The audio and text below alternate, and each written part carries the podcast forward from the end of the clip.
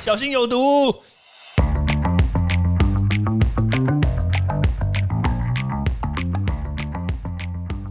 毒物去除了，人就健康了。欢迎来到昭明威的毒物教室。中国大陆缺电，对不对？缺电的原因是因为他们没有煤炭嘛，所以他们最近买了蛮多的煤炭。那姑且不论品质好还是不好啦，那据说品质不是很好啦，从印尼买的，对不对？还有俄罗斯买的，所以后来逼得他们必须用三倍的价钱去跟澳洲买这个煤炭。好啦，但是姑且不论说它的煤炭。发电还是怎么样，对不对？我倒是觉得，哎，大家有没有发现台湾最近的空气还不错啊？空气真蛮好的，哎，没有一些什么什么境外沙尘暴飘过来，我觉得真是超开心。每天都是秋高气爽，对不对？每天都是晴空，哎，晴空什么？每天都是晴空万里，哎呀，真是超棒。一天一想到晴空万里，就想要去万里吃吃海鲜呐，晒晒太阳，走走沙滩，对吧？好了，那我们点开这个 AQI 图，就是空气品质监测图。中国大陆的空气真的是一级棒，你知道吗？最近的空气真的是不错，每一天都是在那个，像比如说在台湾哦，福建啦、广东啦，或是海南岛，空气品质都在五十以下，AQI 在在五十以下，哎。五十就是一个标准嘛，就是 WHO 的那个空气品质的一个监测的标准，绿色指标就是五十以下。我靠，你看台湾这几天其实也都虽然晴空万里，也都还好，你知道北部也都是在二三十，但是中南部都还是有大概六七十哦。但是你看中国大陆，我靠，厦门哇二十五，福州三十，广东十四，我这有点不太相信自己的眼睛诶。然后那个香港。三十八，哎，真的蛮蛮不错的。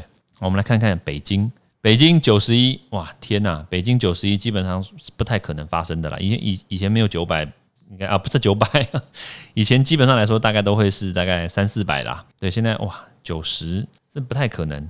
好啦，当然啦，我觉得这个当然是一件好事啦，因为可以由此可证嘛，就是全中国基本上来说，它的空气污染都来自于这个烧煤炭。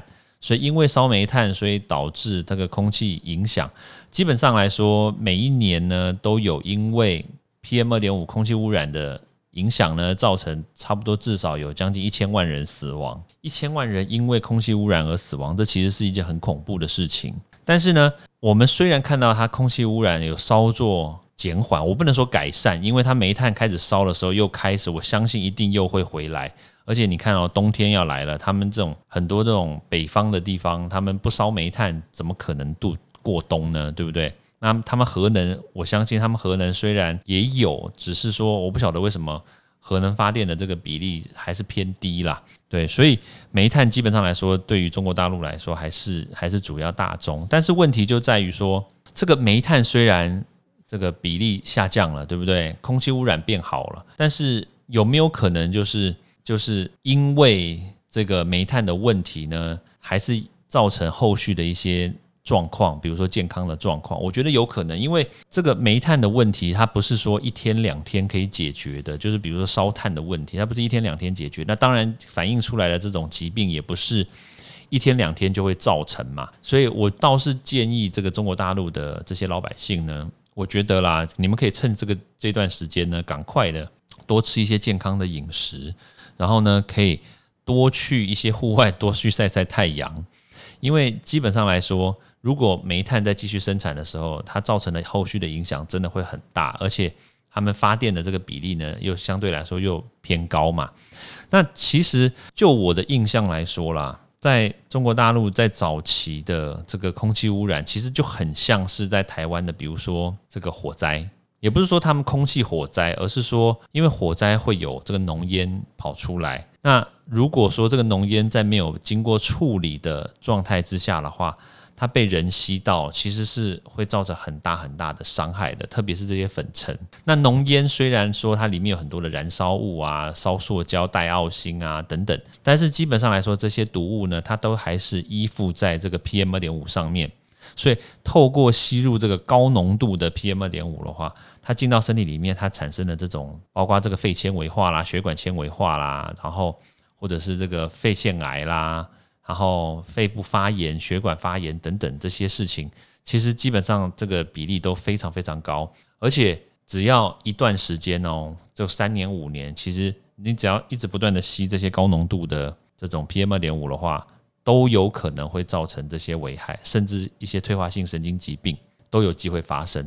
所以，我倒是觉得趁现在这个也不能说疫情趋缓，而是说这空屋趋缓的状态呢，我觉得大家应该要多做一些准备，然后多去摄取这些健康的食材，然后可以增加自己的抗氧化的能力，然后也可以间接的增加抗 PM 二点五的能力。我觉得对于大家的这个生命安全来说的话，其实都会是一件好事啦。对，那当然，有没有可能未来降低这个这个燃煤的状况，然后进而转转向比如说绿能啊，转向核能？我觉得这个也都是一个可以考虑的一个状态啦。像比如说很多人就坚决反核嘛，但是我觉得如果说核能是在安全，然后而且又是不会有任何的这个危害的状态之下为前提，我觉得其实可以多做考虑。但是呢，长久的未来发展来说的话，反核当然是一个趋势啦。但是呢，我觉得未来一定是走向绿能，只是说在中间这个衔接的这个阶段，火力发电也好，核能发电也好，我觉得其实都是可以有一个很大的空间做调整，甚至讨论的。我觉得这样子是我的对于这个能源来说啦，可能会是。长足发展会比较节省经济、节省成本，而且至少不会跳电嘛。跳电现在还能活吗？我再想想看，大陆这么多电动车，你要去哪充电啊？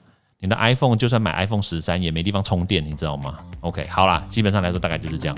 明天见喽，拜拜！欢迎大家到 Apple Podcast 或各大收听平台帮我订阅、分享、留言。